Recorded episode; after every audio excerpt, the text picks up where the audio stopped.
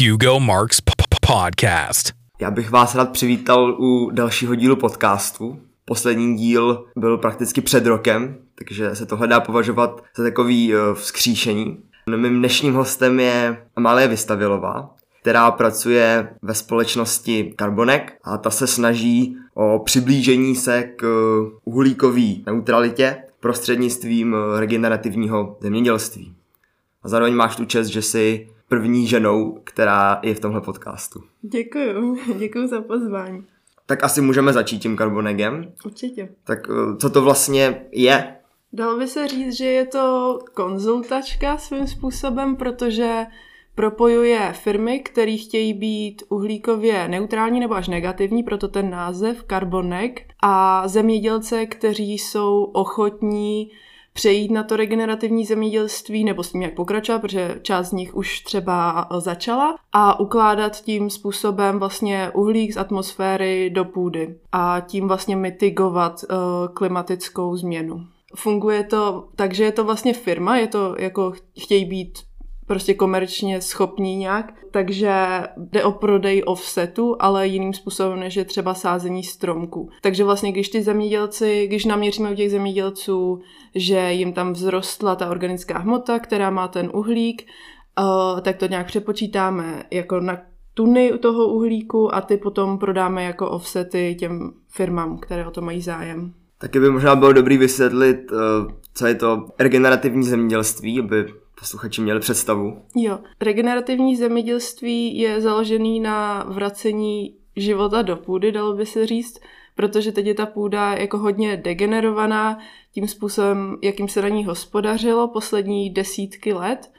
Ty mikrobiální vazby a spolupráce vlastně mezi uh, tou mikroflorou, uh, s rostlinama je vlastně přerušená a zároveň to má ten benefit, kromě toho, že to zlepšuje kvalitu té půdy, má to benefit ten, že to právě může pomocí fotosyntézy ukládat uhlík do půdy a zvyšovat její úrodnost zároveň. Vlastně se mm, takhle nějak napravuje a znovu tvoří ta vrstva organiky, která je vlastně ta nejúrodnější v té půdě.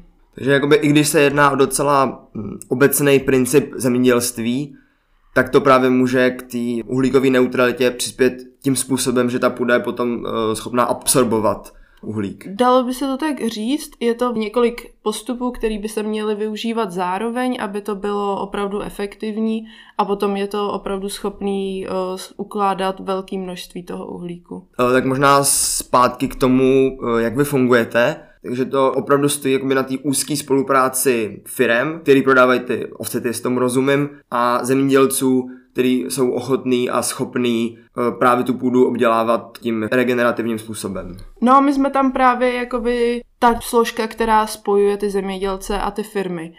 Uh, ty firmy, které chtějí ty offsety a ty zemědělce, kteří jsou schopní ukládat ten uhlík. Vy uh, sami o sobě ty peníze nezajišťujete, ale jste jenom tím prostředníkem.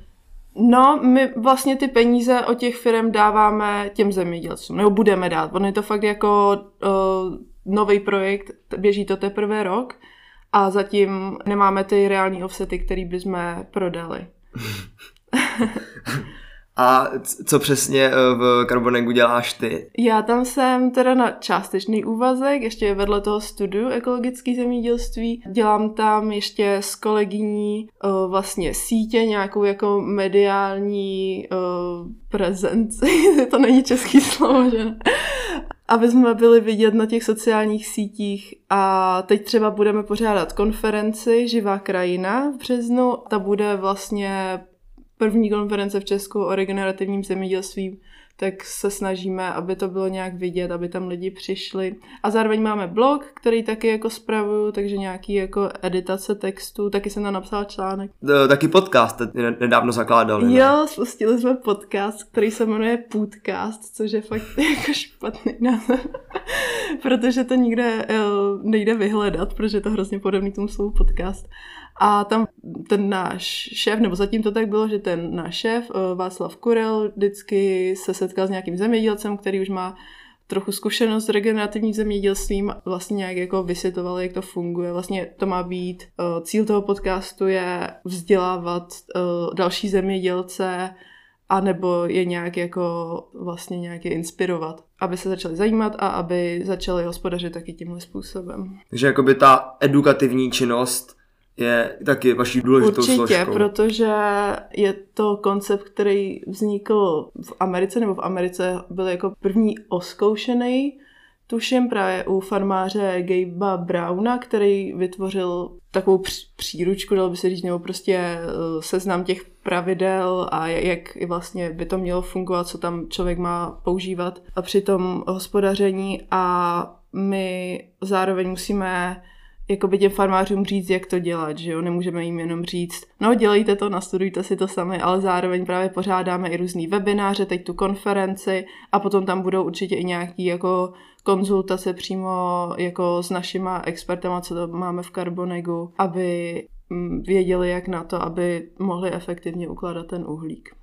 Tak na tohle je možná ještě brzo, vzhledem tomu, že to je poměrně nový projekt, ale přemýšleli jste i třeba o nějaký spolupráci s ministerstvem zemědělství jako tím způsobem, že by to nebylo takhle pouze na bázi toho, že by firmy prodávaly offsety, ale že by to byl jako nějaký uh, plošný způsob zemědělství. Já, já myslím, že tam bude možná uh, vzhledem k tomu, jak Evropská unie se staví uh, že jo, k uhlíkové neutralitě, že ji teď hodně jako upřednostňuje uh, v projektech, takže tam bude možnost nějakých dotací, ale nevím, jestli, jako nemluvili jsme zatím o nějaké úzké, nějaké prostě spolupráci uh, přímé s ministerstvama ale jsme třeba uh, součástí změny k lepšímu, což je nějaký jako společenství nebo uh, to družení různých projektů, který um, mají podobné cíle.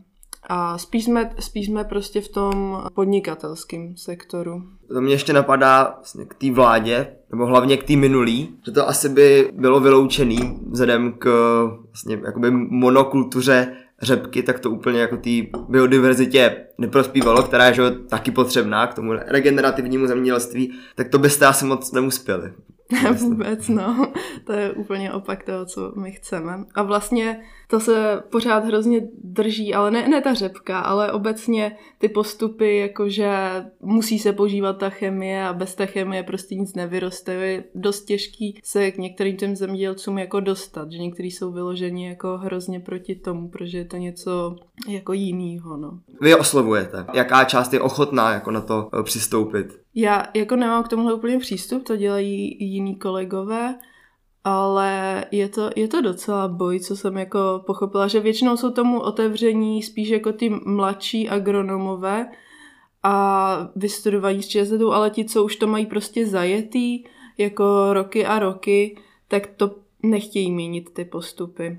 No. No ale v případě, pokud to jako je efektivní cesta k přiblížení uh, uhlíkové neutralit, neutralitě, tak proč se vlastně o tom jako doteď uh, nikde moc nemluvil, nebo aspoň já jsem to moc nezaznamenal. Nevím, jak je to třeba v zahraničí, ale jako tady v Čechách jsem se o tom právě dosah poprvé, tak jako by proč se to víc právě jako nepodporovalo třeba. Jo, máš, máš úplně pravdu.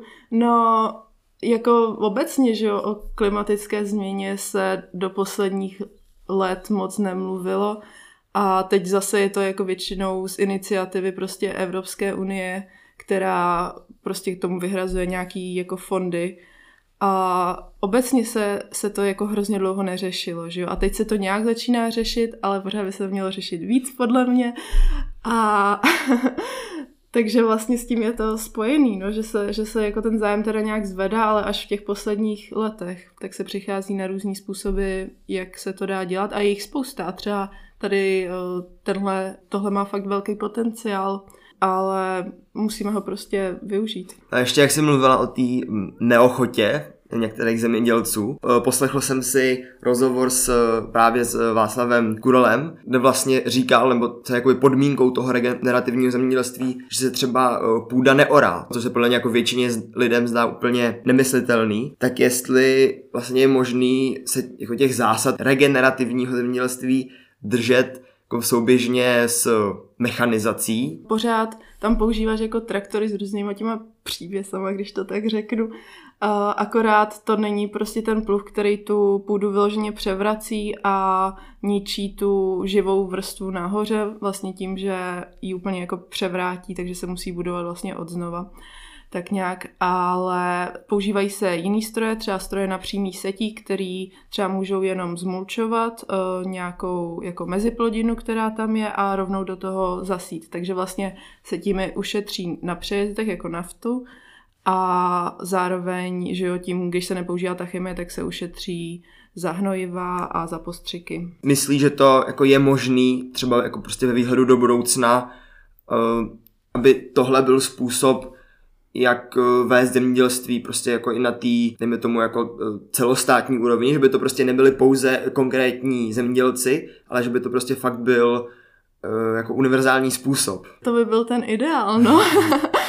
Podle mě. A jakoby ono jde o to se do toho nějak pustit a potom podle mě, když bude víc zemědělců vidět, že to má výsledky, že to reálně jako funguje, když se to dělá správně, takže k tomu bude i jako větší ochota to zkusit. Zároveň třeba, když tam bude nějaká finanční podpora od toho státu nebo že od nás přes ty offsety nebo od podobných firm, tak jako určitě by to bylo dobrý. A já jsem třeba psala v tom článku, co jsem, to jsme měla ještě, než jsme začali s rozhovorem, že jsem napsala článek na náš blog, klimatická změna a regenerativní zemědělství, tak vlastně jsem četla studii, která ukazuje, že vlastně v suších podmínkách, třeba na Jižní Moravě, kde teď vážně jako mají málo, málo deště a mají tam dlouhý sucha, tak tam jsou ty výsledky výrazně lepší než u konvenčního zemědělství. Takže má to regenerativní zemědělství ještě tu výhodu, že pomáhá té krajině se připravit na tu klimatickou změnu a na ty výkyvy počasí, že to dokáže líp zvládnout. A jak je to třeba s nákladama, když se eh, prostě ta půda obdělává běžným způsobem, a nebo právě takhle tím eh, re- re- regenerativním zemědělstvím? No, jako určitě, když uh, by nějaký zemědělský podnik přecházel na regenerativní zemědělství, tak jsou tam nějaký jako vstupy, že, že si musí pořídit ty no-till stroje, přesně to jako na to přímý setí a tak, ale potom jak dlouhodobě si to počítají, že se jim to vyplatí. Jo? Zároveň s tím, že mají jako dobrý výnosy, i když nepoužívají hnojiva a postřiky, a zároveň za ty přejezdy, že vlastně ušetří tu naftu. A máme, myslím, o tom na tom našem podcastu, máme eh, v první epizodě rozhovor eh, s panem Dohálem ze Slovenska, kde to vlastně nějak už 10 let eh, takhle fungují a tento tam nějak jako vysvětluje víc, kdyby to někoho zajímalo.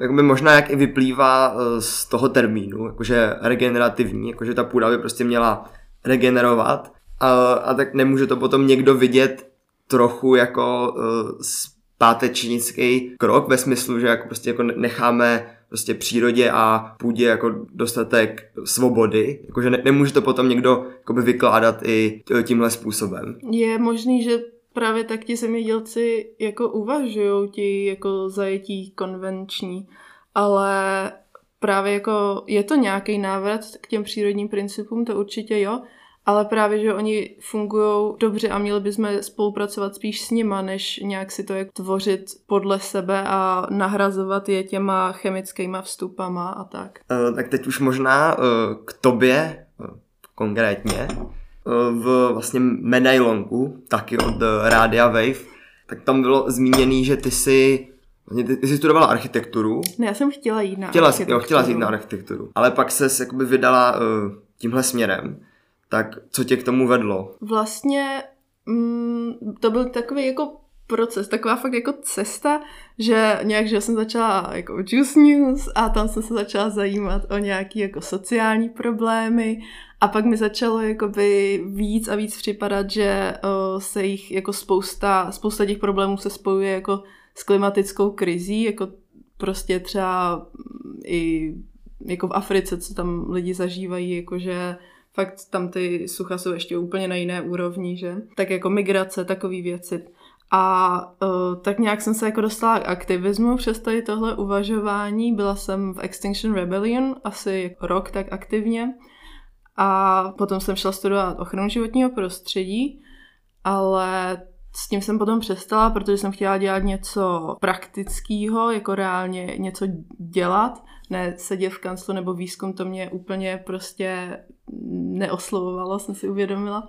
Tak jsem se dala na farmářskou školu, což je takový punkový vzdělávací projekt trošku. a uh, vlastně teď jsem už druhým rokem teď pojedu jakoby na farmu a uh, hrozně jsem v tom spokojená. No. A vlastně teď přes zimu nebo od září jsem si našla ten karbonek, že mi to přišlo jako, že je to blízko tomu, co mě právě zajímá, nebo i co jsem se už jako naučila, že to tam budu moc využít. Takže takhle nějak jsem se k tomu dostala. Že potom teoreticky vlastně můžeš i ty sama těm zemědělcům pomáhat s tím, jak to regenerativní zemědělství udržovat. Jo, jako neřekla bych, že jsem až takový expert, ale určitě to předávání znalostí mezi zemědělcem je hrozně cený a to vidím i na té farmářské škole, kde prostě jsme na každém semináři jako na jiné farmě a máme tam exkurzi a tam se potkají jako různí zemědělci, co už třeba nějak jako začali a chtějí být ekologičtí nebo jsou ekologičtí a chtějí prostě vědět, jak ještě líp na to a jak to dělat efektivně a sdílejí prostě spolu ty uh, svoje zkušenosti a to je hrozně hezký. Oba jsme už zmínili hm, tu klimatickou krizi a myslím, že tímhle způsobem, uh, když bude právě přibývat uh, těch pracovních míst, jako v souvislosti jako snahy o to umírnit ty její důsledky, myslíš, jako, že to k něčemu povede, nebo jako, že to může být uh, ta cesta? No, myslím, že ty místa jako určitě budou přibývat, jak na tu mitigaci, tedy jako uh, snižování nějakých jako těch dopadů a zároveň adaptaci, což je to, na co tak nějak, co jsem pochopila, politici se zaměřují víc, uh, jakože se už budeme adaptovat, že jako ta mitigace na, na tu se moc jako nehraje bohužel. A uh, takže určitě jako se to bude muset řešit, protože prostě ty důsledky přijdou, ať chceme nebo ne, že jo. Tak no a myslím, že bychom se na to prostě měli že soustředit, což je i to přesně, co jako jsme říkali jako aktivisti, že by to měla být prostě fakt priorita. Měly by se vytvořit ty místa jako ne, jak to říct, přirozeně, jakože až bude nějaká katastrofa nebo tak, ale průběžně by měly vznikat práce fakt zaměřený na mitigaci jako klimatické změny. A je to, je to fakt velká, fel, velký rozsah toho, co se dá dělat. Jo? A podle mě i jako zajímavé věci, akorát bych neřekla, že to úplně spěje tím směrem, že by to bylo nějak jako výrazný, že se to jako opravdu tak bude dít. No, já jsem taková jako skeptická do toho. No, co se mi fakt líbí na tom uh, Carbonegu, že to je prostě jako soukromá firma nebo soukromá společnost, jako asi se nedá čekat na to, až prostě třeba stát by tomu prostě jako vyhradil jako nějaký rozpočet vyšší, takže možná právě jako lepší, když takhle budou vznikat uh, jako ty soukromí subjekty, který že zároveň zase prostě budou jakoby generovat zisk. Jo, určitě ty soukromí uh, firmy a zároveň jako neziskovky. Spousta neziskovek, že jo, se tomu už jako věnuje dost dlouho, třeba Hnutí Duha, jo, a nebo Greenpeace se tomu věnují už dlouho.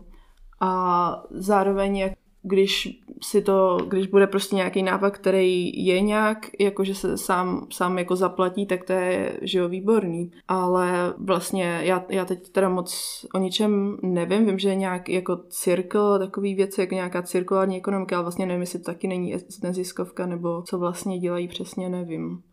No, ale je pravda, že čím dál tím víc mi přijde, že na ty ministerstva se moc spolíhat nemůžeme, Protože třeba teď si vezmeme, že jo, kdy to bylo ve čtvrtek, se podepsala dohoda o dole Túrov. To je vlastně hrozně, vlastně špatná dohoda, nemělo by se to podepisovat jako ty ochranné opatření, které údajně tam měly fungovat, tak podle jako dokumentu, co co vlastně vyšel na světlo, tak nefungují, jo, jak, jako budou tím ty obyvatele tam hrozně moc ovlivnění a zase se prostě prodlužuje těžba něčeho, co by už prostě mělo končit, no.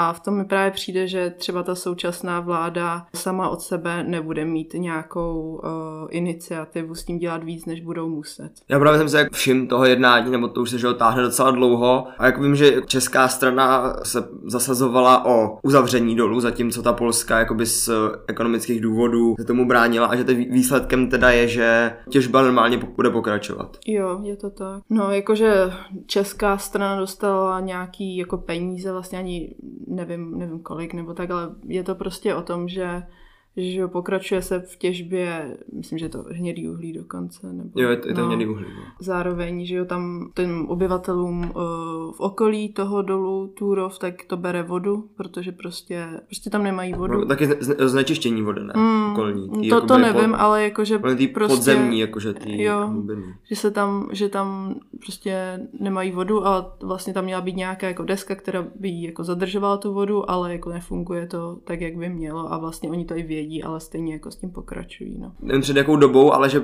nejdřív jednali ministrině um, z životního prostředí, jako jak Čech, tak Polska, a teď už to bylo uh, na úrovni uh, premiérů. Něco takového. Já jsem to teda přesně úplně nesledovala, jenom vím nějak jako ten výsledek, no. Promiň, já jsem neznám ty podrobnosti, to, to je špatný. Ale teda možná ještě zpátky k tomu, o čem jsme se předtím bavili. Mm-hmm. Takže teď, nebo teď jste jakožto karbonek osamocený, nebo jste jedni z mála, co se týče jakoby těch soukromých firm, který by uh, se tomu nějak věnovali. Uh, řekla bych, že jo. Většinou jsou to totiž právě ty neziskovky jinak, co se zasazují o podobné věci. Vlastně už si eh, mluvila i o, o tvý zkušenosti s aktivismem, konkrétně v organizaci Extinction Rebellion a ve Fridays for Future, tak tam si, tam si nějak nepůsobila. Um, jako šla jsem na tu první stávku, ale Potom jsme se spíš jako potkávali na akcích, kam jsme jeli jako za ty různý klimatické spolky, ale nebyla jsem vyloženě jako členkou. Uh, tak co přesně si dělala, když jsi byla členkou uh, Extension Rebellion? Tak když jsem si nějak jako seznámila s tím, jak to tam funguje, tak jsem uh, se začala účastnit uh, různých jako protestních akcí a tam jsem většinou měla spíš takový jako vedlejší uh, role a třeba jsme protestovali proti Shellu, uh, co si ještě tak pamatuju. Ono se toho moc nedělo, protože začal, že jo, koronavirus v roce 2020 na jaře. No pak, no rozhodně potom uh, na podzim jsme měli velkou rebeli, což je vždycky taková jako největší protestní akce toho Extinction Rebellion a je to tak jako jednou, dvakrát za rok podle toho, jak se to podaří zorganizovat. A tam uh, se blokovala nějak jako sněm, kolem, kolem sněmovny, že vlastně uh, ty cíle Extinction Rebellion jsou fakt velký, jakože fakt chtějí změnu hned a velkou změnu a vlastně i kvůli tomu je to tak jako frustrující a náročný ten aktivismus, že to není vidět, nejsou tam vidět uh, nějak ty výsledky tolik, no. A ještě teda můj uh, nejvíc záživný protest byl, když jsme protestovali proti uh, rozšiřování letiště pražského. To jsme uh, jako vylezli na balkon ministerstva dopravy a vyvěsili jsme tam nějaký jako banery. Chtěli jsme mluvit uh, s, právě s ministrem dopravy. Povedlo se? Ne, jakože uh, mluvili jsme s nějakým jeho zástupcem a říkal, že předá naší zprávu, no ale ničemu to nevedlo. Pak jsme právě interpelovali na magistrátu, ale tam si to odhlasovali Topka ODS a ty další strany uh, co se tak jako dá čekat, tak si odhlasovali, že, že jako s tím budou pokračovat s tím procesem. Toho ro- rozšíření letiště. Jo, jo, jo. Ale to jsem tak uh, slyšel právě jakoby od téhle organizace, nebo i, i, to z toho trochu vyplývá, jako, že se pohybuje jako, že, jako na hraně zákona, nebo to asi k tomu jako, že no, aktivismu to je vlastně i ta strategie Extinction Rebellion, že říkají, že je že vlastně taková krize, že už to vyžaduje, uh, říká se tomu občanská neposlušnost a někdy je to prostě jako líp mířený, zacílený a komunikovaný a někdy je to hůř, no. Což právě byl i jako jeden z důvodů, proč jsem tam skončila, protože prostě když do toho člověk dá jako spoustu energie, spoustu plánování a potom to lidi ani nepochopí message té akce, tak je to takový jako fakt frustrující. No a není to v případě té klimatické uh, krize trochu uh, kontraproduktivní? Nebo myslím, že bohužel se v současnosti jako najdou i lidi, kteří si ty důsledky úplně neuvědomují když potom někdo tímhle způsobem něco prosazuje, tak jestli to naopak ještě nezvýší tu odmítavost tomu to řešit, jako jestli to právě naopak potom tomu jako ne- nepřihoršuje. Je pravda, že spousta lidí, co chtějí zachovat nějaký současný status, jakože nechtějí nic změnit. Vlastně já doteď nevím, co tyhle lidi může jako přesvědčit, jestli prostě až uvidí jako ty důsledky jako klimatické změny, že jo což už jak teď jsou vidět, že mnohem častější eh, povodně od roku 2000, než byly dřív a jako prostě větší výkyvy počasí, že jo, teplejší léta, skoro žádná zima pořádně. To se bude, jak bude to víc a víc vidět, no tak možná to ty lidi přesvědčí. Tahle forma aktivismu oslovuje nějaký lidi a nějaký lidi zase oslovuje jiná forma aktivismu, jako například Fridays for Future jsou sympatický někomu, protože jsou to prostě středoškoláci, kteří za něco, že to jsou většinou jako nějaký ty průvody nebo mají jako protestní akce a je to takový jako mírnější. A to zase k někomu jako mluví víc. A to je v pohodě, no, ale někdo právě zase souzní s tím, že tohle je takový víc naléhavější. No a zároveň je to o nějaké jako protest kultuře, nebo jak to říct, aktivistické kultuře, že vlastně na západě uh, jsou na podobné protesty mnohem víc zvyklí, že fakt třeba, když Extinction Rebellion uh, blokovalo prostě nějaký silnice a mosty v Británii, v Londýně, tak prostě starý babičky si tam jako sedali, že jako jo, to známe, prostě taky budeme protestovat za naše vnoučata, ale v Česku se to většinou jak potýká s nějakým neporozuměním a právě takovým, jak co, vy jste divný a to je ještě jako dobrý. je to právě, aspoň tady v Čechách, prostě jako v těch našich podmínkách a zvicích, tak jestli to potom nemůže být víš, jako právě diskreditující, ač ta nutnost eh, toho řešení jakoby je sebe víc naléhavá. Jako nejsem si jistá, že dokážu tuhle otázku odpovědět, protože pořád vím, že jsou lidi, kteří si spojují všechen aktivismus je pro ně jako špatný, protože prostě teď je to přece dobrý, žádná klimatická změna není, jo. A vlastně moc neznám ty lidi, jako co jsou tak nějak ve prostřed, jo. Co jako se tolik nevyjadřují, tak vlastně nevím, jak na to reagují, jo. Jakože fakt nevím. Tak možná uh, na to bych navázal právě uh, těmi protesty uh, Fridays for Future, protože mi přijde, že, že i na ty panují jako smíšený názory a tu kritiku, kterou jsem vůči tomu několikrát slyšel, je, že to jsou samozřejmě jako mírumilovní protesty, ale že to jsou jakoby trochu jakoby prázdný výkřiky, nebo samozřejmě jako volají po krocích k ochraně klimatu, ale uh, jako nejsou to třeba jako nějaký konkrétní a jako věcný požadavky. Myslím si, že třeba dokonalou výjimkou je protest, který se uskutečnil, to bylo myslím, že ještě během roku 2019, ale to bylo právě jako výzva k zastavení elektrárny, uhelné elektrárny v Počeradech. Ale tak co bys právě namítl jako na tuhle kritiku, že to třeba není úplně jako právě taky mířený?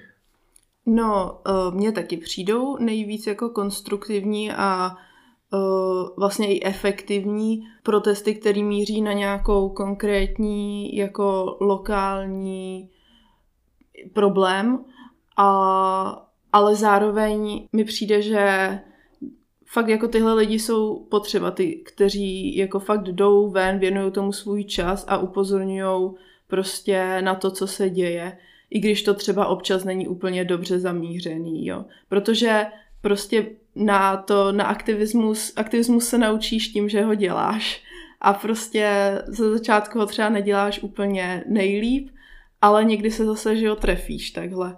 A právě jako nějak to prostě jde ruku v ruce, protože přesně ty lidi, že to dělají jako zadarmo ve svém volném čase a je tam jako spousta věcí, musíš jo domluvit a potom tam reálně jako dostat ty lidi, je to fakt jako náročný a lidi čekají možná, že to bude jako dobře zorganizovaný, ale fakt je to jako punk, to často jako někdy se to vydaří, někdy prostě ne tolik, no. A ještě se, si říkal, že jako ani ty protesty nejsou tak vítaný. Jako, jaká tam byla přesně ta otázka, promiň? No jakože to vlastně taky není úplně na to jakoby pozitivní uh, odezva jako ze, ze strany společnosti, že plně fakt to je takový smíšený, že prostě lidi, to je odsuzují nebo zavrhujou a potom jakoby lidi tomu fanděj. Jo, jako myslím, že to fakt se to může lišit právě protest od protestu, že, že jako lidi to hodně přísně soudějí, bych řekla. Že fakt uh, každý krůček vedle u někoho, kdo prohlašuje, že se mají věci dělat líp, tak je hrozně jako přísně posuzovaný. Ale zároveň ty lidi jsou fakt jako potřeba. Je potřeba o tom mluvit, když prostě nebudeš protestovat za věci, co chceš, tak jako je nebudeš mít, jo. Prostě politici potřebují být hlídaní a je to pro dobro nás všech vlastně, i když i když to může být někdy jako otravný pro někoho, jo, nebo, nebo prostě špatně zacílený. V zásadě si myslíš, jako, že ten aktivismus je potřebný taky prostě, aby že, jakoby rozpoutal tu debatu, nebo aby prostě jako na sebe strhl tu pozornost. Myslím, že rozhodně, že uh, právě nestačí o věcech třeba jenom psát, i když to je důležitý, ale i na to upoutávat pozornost jinýma způsobama. A nepřemýšleli jste, se, nepře, nepřemýšleli jste třeba o nějaký spolupráci jako Carbonegu a právě jako takhle s, jako s nějakou organizací? No Carbonek právě nechce být úplně spojovaný s aktivismem, i když máme třeba jako podobné myšlenky a ty jako cíle um, a nevím, jestli je to úplně možný. Jako myslím, že i hnutí Duha je součástí té, toho spolku změna k lepšímu, takže tam se to nějak trošku protíná, ale vlastně jako jsou to, jsou to jako různé iniciativy, no. Ale myslím, že obě mají prostě svoje místo. Jo, a jenom tak mimochodem, máš vůbec představu, jako, že bude se eh, pokračovat jako v těch uh, pátečních protestech Fridays for Future, pochopitelně kvůli covidu to bylo že, pozastavený, ale se plánuje se k tomu jako nějak nějak eh, navrátit? Eh, já myslím, že to hnutí pořád jako funguje, pořád jako se snaží nabírat nový uh, členy, členky a teď třeba protestovali proti tomu dolu Turov, že se právě i zaměřují na ty konkrétní problémy, nejenom právě tyhle jako páteční protesty. No, ale jako už, už tam nemám takový hled, už tam nejsem právě jako moc aktivní, jenom občas něco zachytím, takže Takže nevím vlastně, co mají v plánu. No vlastně, jak už byla zmíněná současná vláda, tak mi o, proto přijde docela vhod zmínit, nevím, jestli, jestli to zaznamenala, během podzimu právě nějak byl jako teď současný premiér o, Petr Fiala, ho zastavili právě členové mm. hnutí eh, Fridays for Future tvrdili, že on odmí, jako odmítal s nima diskutovat, ale potom jsem teda četl jsem rozhovor s ním, kde zase on tvrdil, že oni jak byli neochotní přistoupit na diskuzi, tak jestli vlastně víš, co, co se přesně stalo, nebo jestli to můžu nějak komentovat. Já jsem četla, ne, nevím, jestli bylo i nějaký video možná, Možná jsem i viděla to video, že vlastně oni během podzimu nějak jako předávali uh, různým stranám jako vysvědčení, že vlastně většinou to byly nějaké jako pětky, takové věci, jo. A uh, za to, jak se jako chovají, nebo jaký jejich program uh, je vůči životnímu prostředí.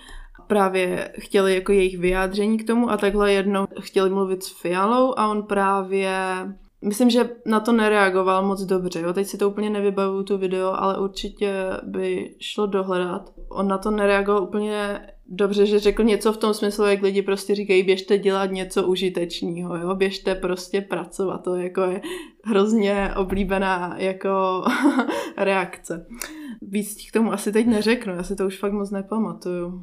Že jsem právě, to, to bylo období před volbama mm-hmm. a jsem právě četl jako rozhovor s ním v Respektu, mm. kde se ho na to uh, taky ptali, kde právě říkal, že oni ho hodnotili tou známkou pět, ale jako za něco jako údajně prostě jako staršího a pak už odmítli o, tom jakkoliv bavit, ale tak samozřejmě jak on asi nemusel přiznat, jako jak to bylo ve skutečnosti. To je taky možný, no. Asi, asi bychom si museli najít to video nebo, nebo nějaký fotky, aspoň něco Ale teď, teď k tomu víc neřeknu už. No, tímhle se dostáváme eh, k současné vládě, teda jako, ačkoliv se slavil úspěch eh, v jejího zvolení, tak právě z hlediska jako životního prostředí a klimatu je takový nejasný, jestli uh, splní jako očekávání lidí.